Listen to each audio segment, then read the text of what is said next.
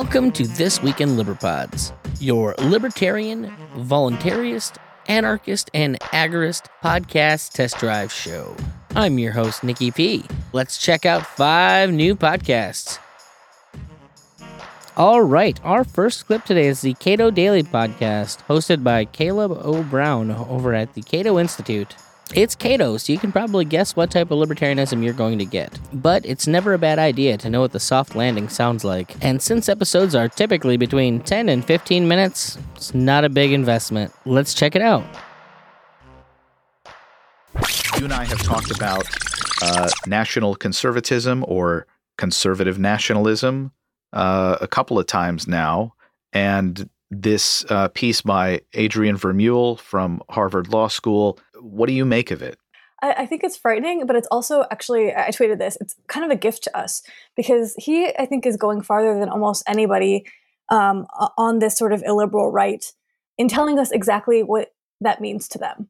Um, so, uh, so last summer or last, yeah, I guess it was early summer last year, we had the the big, um, the great Ahmari French conflagration of 2019, in which uh, the Washington Post opinion editor Sohrab Ahmari wrote this long, scathing article at First Things magazine, um, basically saying the classical liberal order has failed and it's time for conservatives, sort of traditionalist conservatives, to seize control of government and not be so afraid to use the power, the sort of strong arm of the federal government and the state to enforce our conservatives vision of morality on the country. Um, and everybody freaked out, I think rightly so, including me. I wrote a long response at Reason. Um, but then in subsequent months, as he was pressed, okay, well, what does that mean? What do you actually think the government should do, for example, to um, what would you do about drag queen story hour, which is this great evil that sparked sparked his rant in the first place?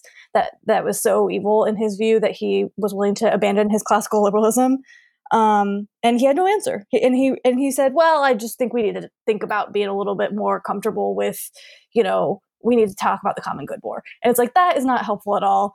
Adrian Vermeule, on the other hand, with this article, he has gone a lot farther um, at talking about what exactly it is he he thinks that means, and it means things like abandoning a sort of originalist uh, interpretation of uh, interpretation of the Constitution that says that we ought to care what the Constitution says and what the the sort of framers believed it to mean.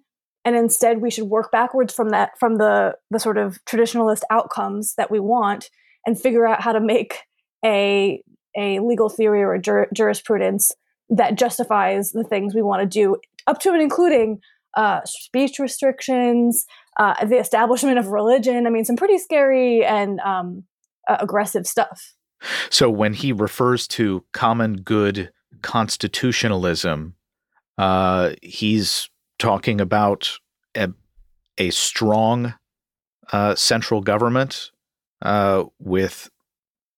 I mean, is he calling for not taking the Constitution seriously? I think so. I mean, so uh, up until now, the sort of to oversimplify things, there was always this sort of debate between the originalists on the right and the, the living constitutionalists on the left. Um, and the originalists said we need to be faithful to what the framers intended and what the words of the Constitution say. And the living constitutionalists said we need to have room for this as society and and um, circumstances progress we need to allow the constitutions and our interpretations of the constitution to evolve as well to take into account changing circumstances. And to be honest with you i am not like a doctrinaire originalist. I think i'm sympathetic to both arguments on both sides. But what both sides had more or less have always had in common was a belief that the constitution is what it is and we have an obligation to respect to respect it. And we may we may have disagreements about the the right interpretation but we have some sort of obligation to sort of follow the document where it leads us as opposed to what i hear vermeule saying and, and he was quite explicit about it in his article which is um, originalism has failed conservatives or or or it sort of had a good run. When we were out of power it was um, it was fine to demand that the liberals who were in power respect the text of the Constitution. But now that we have power, we have a majority of the Supreme Court, we have the president, so on and so forth. Um, we we ought to abandon originalism and essentially claim the right to do what we like as long as it's in accordance with the common good, whether or not the words of the of the Constitution. There you have it, the Cato Daily Podcast. Our second clip today needs no introduction, but we'll give it one anyways. This is an AMA episode from Part of the Problem. The format tends to jump around, but it's always Dave Smith and usually Robbie the Fire Bernstein. This episode should give you a good taste of Dave's vibe, though. Let's check it. We at least attempt to come out of this with something. All right. Jeffrey. Um, Jeffrey asks, why don't Bernie bros give up on him even when he endorses Biden, Hillary, and bails out the banks? That is a very good and a very fair question. It was one of the things that I thought was really great about having uh, Jimmy Dore on the show. It was nice to see somebody who essentially has. That's one of the things I really appreciate about Jimmy Dore. It's one of the reasons why I really respect that motherfucker because he he will follow where his his principles lead him. And so he like Jimmy Dore, you may disagree with him on some shit, but he believes in what he believes in. And so if his guy, in quotes, you know, who he's supporting, goes against those principles, he's very quick to call them out.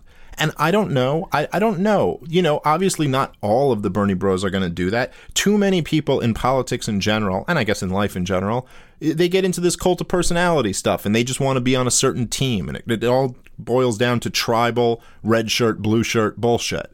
But I got to think there'll be more people who who see that this time. And, and and I and by the way, I think there were a lot of Bernie Bros who were upset that he did that with Hillary, and I think there'll, there'll be a lot who are upset. And I, I think it's going to be a tougher sell um, the second time around to actually get his supporters to go vote for uh, for Biden. I think that's going to be very tough for them to pull off. All right, Zach uh, writes, "What are the chances Biden makes it to the debates? If so, how many Fig Newtons do you think he'll have stuffed in his coat pockets?" Um, um, I I don't know. I don't get the Fig Newton part. Um, you know, this this goes to the thing I was saying before. I really don't know, but he will be. I mean, I'm pretty convinced he would be slaughtered in a debate with Donald Trump. I, I mean, I just think Trump would slaughter him. It would be a, a shit show. And so I, you know, I wouldn't be surprised. Like, nothing to me would surprise me at this point. If Biden's team came up with excuses to not do the debates, or if Biden just ends up, you know, not being the nominee, uh, all of that would be, uh, um, all of that would be quite, uh, quite understandable. Okay, uh, Daniel writes How do we arrange your appearance on the actual Anarchy podcast to talk about Tommy Boy from a Rothbardian anarcho capitalist perspective? Yes, I'm sorry. I remember you asked me this. Uh, you asked me this before. Okay. Uh, sure. All right. I, I guess I'd, I'd have to think about how Tommy Boy is uh, what the Rothbardian anarcho-capitalist perspective is, but I'm I'm down to do the show. Um, what was, I guess the banks were leaning on the company, right? And then they're salesmen or something like that. Okay, I don't know. I'll have to think about it a little bit, what my angle on that would be, but sure, I'm down to do it. All right, Derek writes, uh, what's your thoughts on the fact you'll be regarded someday as one of the great libertarian thinkers in line with people like Rothbard, Mises, and Hoppe? I can't wait for the day I hear people saying I'm a Smithian libertarian. Well, thank you. Um, what are what are my thoughts that I'll be regarded in line with Rothbard, Mises, and Hoppe. Uh, oh, how far we have fallen. That would be my uh, my thoughts on that. I, I appreciate that, um, and uh, we'll see what happens. But those those guys are legit geniuses, and I'm an idiot comedian, so I'm not sure I should be regarded in that group. But if I can uh, if I can fucking spread their work to as many people as possible, then I'll be I'll be very happy with what I've done with my career. I don't know, you know, I I'll it's sometimes to me when when I think about kind of where I am in this liberty movement stuff, it's it's a little bit surreal um, and it's strange because I uh, I was just I'm just a Ron Paul kid, you know, um, just 12 years later. So, as I assume you were aware, that is the Part of the Problem podcast. Our third clip today is from the Invictus Mind podcast by host Michael Corbel. As far as I can tell, the show style is self help by hardcore libertarianism. Let me know what you think. Let's dig in. discrimination Well, I, I think thing. I think at the I think at the root of voluntarism is uh, individuality, Mm-hmm. and so you know one of the things that we always talk about is this collectivism, right? Yeah. You know, whether you're a leftist or rightist or some other political party that you know, uh, like what's goose for the what's what's good for the goose is good for the gander type Mm-hmm. of mentality. yes. But at, at the individual level, like we all have our own lives to run. We all have our own thinking, our own ideologies, and we should just agree to live cordially with everybody, right? Yeah. Because I, I think I think a lot of libertarians are guilty of the same thing. They want to they want to take their ideology and they want to force it upon everybody Right. else, and and that goes against the whole philosophy Right. of uh, what what a voluntarist is. Yes, uh, and and not all. I would say not all libertarians are voluntarists. I mean, that's why I was just talking with someone about this this morning. That you know, you might be an anarcho-capitalist. That doesn't make you a voluntarist. What makes you a voluntarist is your commitment, not not a preference for voluntary action, but your commitment to non-aggression in all situations. So, not using the political system um, like my run for governor, I didn't ask for votes. I I told people not to vote. It was a vote of it was a run of protest, and I still came in third. But I was telling people, don't vote for me. Don't vote for anybody. Like you don't need this system. Um, and and so uh, I think that's that's the difference is that I can be while I am personally an anarcho capitalist, I can't force that upon people. And you can't, you know, the, the means don't justify the ends ever. In order to get the ends you want, you have to start with a consistent philosophy based on those ends. So that's where a lot of um, a lot of people who call themselves voluntarists are not um, because they they still want to use the political system and I, I recognize that we we have a political system right that's that is true but i'm aiming for a voluntarist type of society so i can't i can't plant an apple seed and expect a rose bush. Like you you've got to plant what you want. And while i get defensive voting i understand that. I, I have every respect in the world for lysander spooner's work. I i disagree with him on that. I i um i used to believe that. You know i used to i used to believe that you could defensively you know, vote, whatever. I, I, I get the arguments. Um, now I feel like I can't participate in that system at all because it, it buttresses that system in people's minds. It, it legitimizes it. So, um, I think there is a use for the the platform of politics, which is to get out a non-political message, which is you don't need this. But if you are like I've had this argument with many of my my other libertarian friends who I love, that you know well, we have a political system, so therefore we have to, uh, you know, use the political system to bring down the state. That's never going to happen. That that is just you. You're never going to vote yourself free, guys. That's not how it works. You might use the political system to. I'm not saying everything that you do in that would be bad. You might do some things that you think are very good, but that's still using a force upon other people and when you legitimize that, you've also legitimized the use of force against you.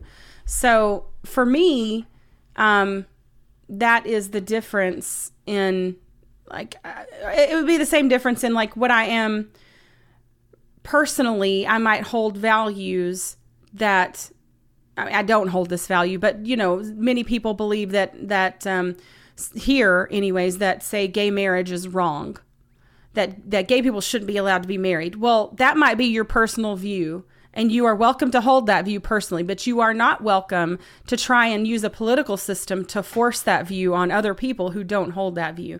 So, you have a right to be wrong is what I'm saying, but you don't have a right to bring your personal values into the public realm. And that's really what what um, voting and the political system do. They it, it's kind of a trick. The the state tricks you into believing that you can bring your personal values to bear, um, and it does some of that. But really, it's all about them gaining more power over your life. Once again, that was the Invictus Mind podcast. Our fourth clip today is from Fritzcast, hosted by Fritz Steffi. The show style tends to jump around a lot, but Fritz does tend to give a more measured mainstream look than I'm used to looking at, which can be invaluable. Let's dig in. another prime example of that would be uh, at a Bernie Sanders rally. Uh, at a Bernie Sanders rally, somebody got up and asked a question about, and they mentioned the passing of David Koch, and his audience uh, applauded. His audience applauded, you know, when he was like, you know, now that we have billionaire oligarch David Koch who's passed away, and the audience started clapping, you know, like, you know, celebrating the death. And, and Bernie Sanders. I completely condemned them from it. Pleasure to be here, Fritz. Pleasure to have uh, be on the program. Yeah, well, yep. welcome, Bernie Sanders again. Welcome uh, to the program. I, I, you know, let me play the clip real quick. Of mega donor David Koch. It happened while Sanders was taking questions at the Minnesota State Fair. Here's a look.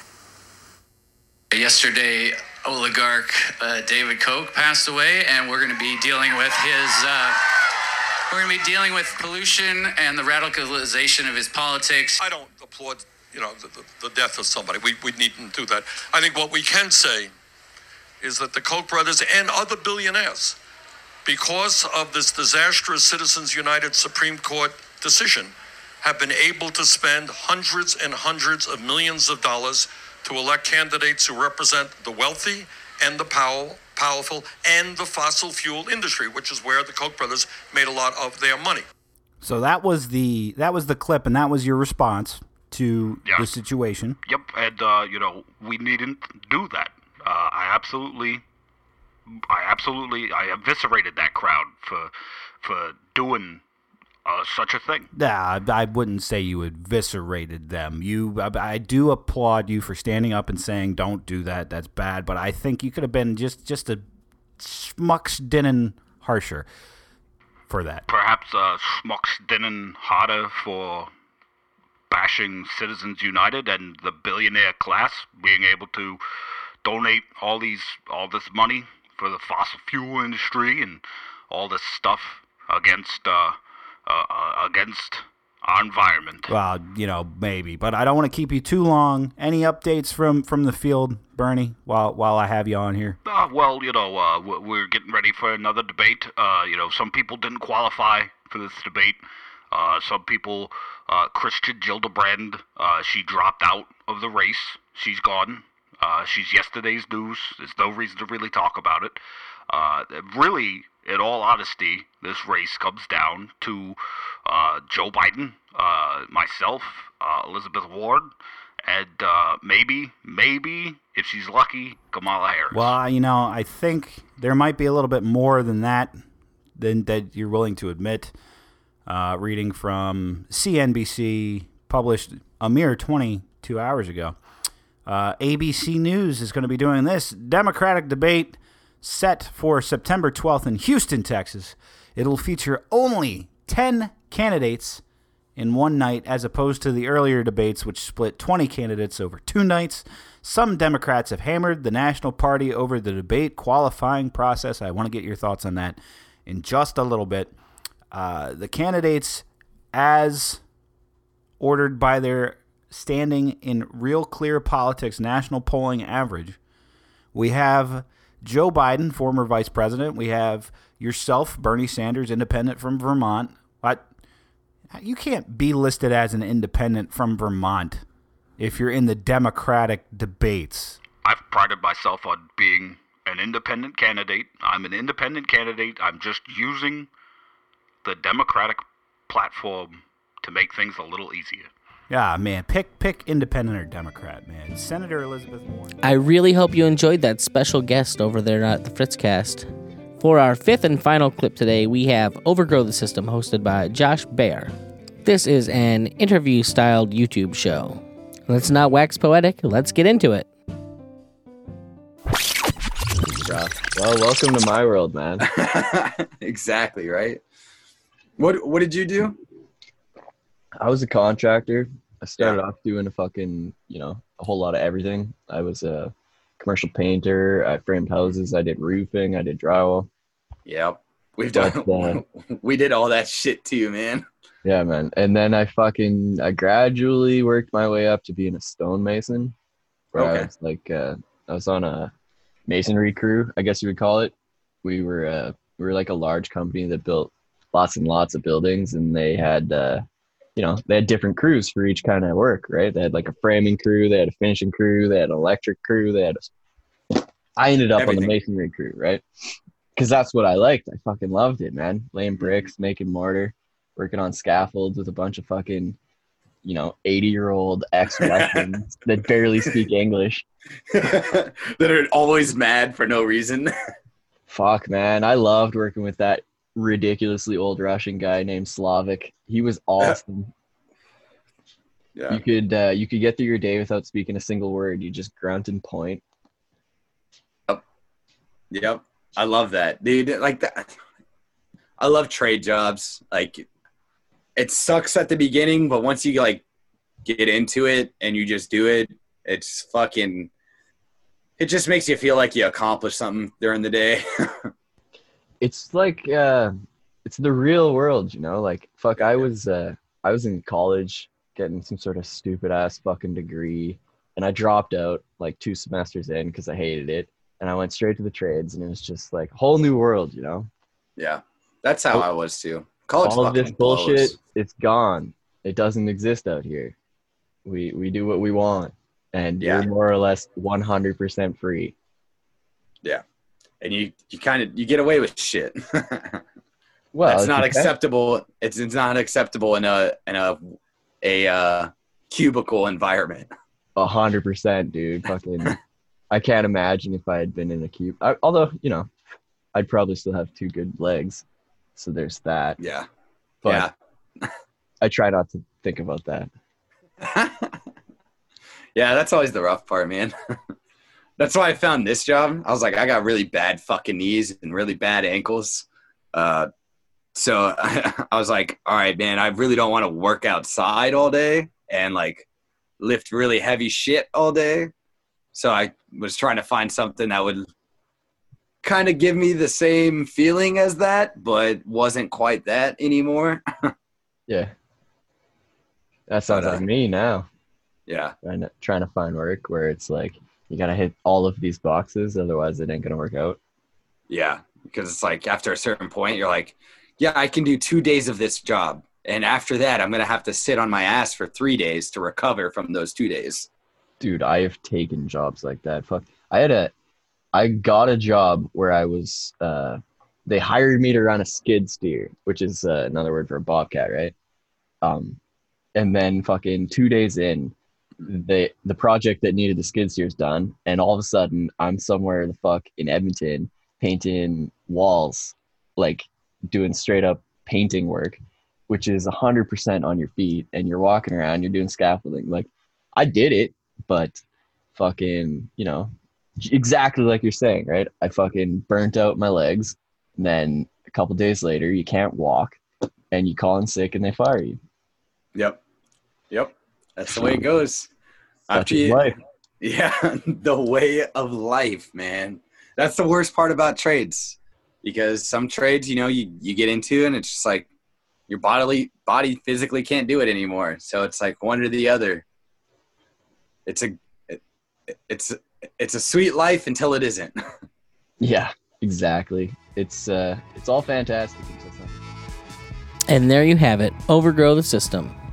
We have reached the end of the episode, so if you like what we do, feel free to hit us up at This Week in Liberpods on Facebook, at Liberpods on Twitter, or liberpods.com. If there's a show you think we missed, send it along. Also, to this point, there have been no repeats, so it is absolutely worth it to go back to episode one and start from the beginning. Lastly, be sure to check out our friends at Liberty Podcast Ranker. I hope the test drive was worth it, and have a good day.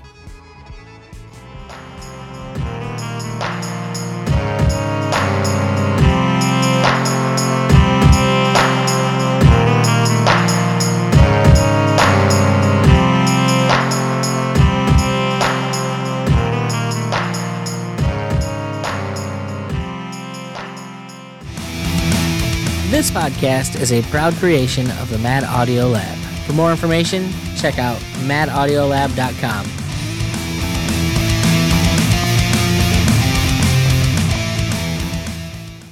This Week in Liberpods is part of the Liberty Hippie Podcast Network. If you like what we do, be sure to check out Homesteads and Homeschools, Peace Freaks, Cannabis Heals Me, and Free Markets Green Earth. We're living proof that libertarian doesn't mean washed up Republican.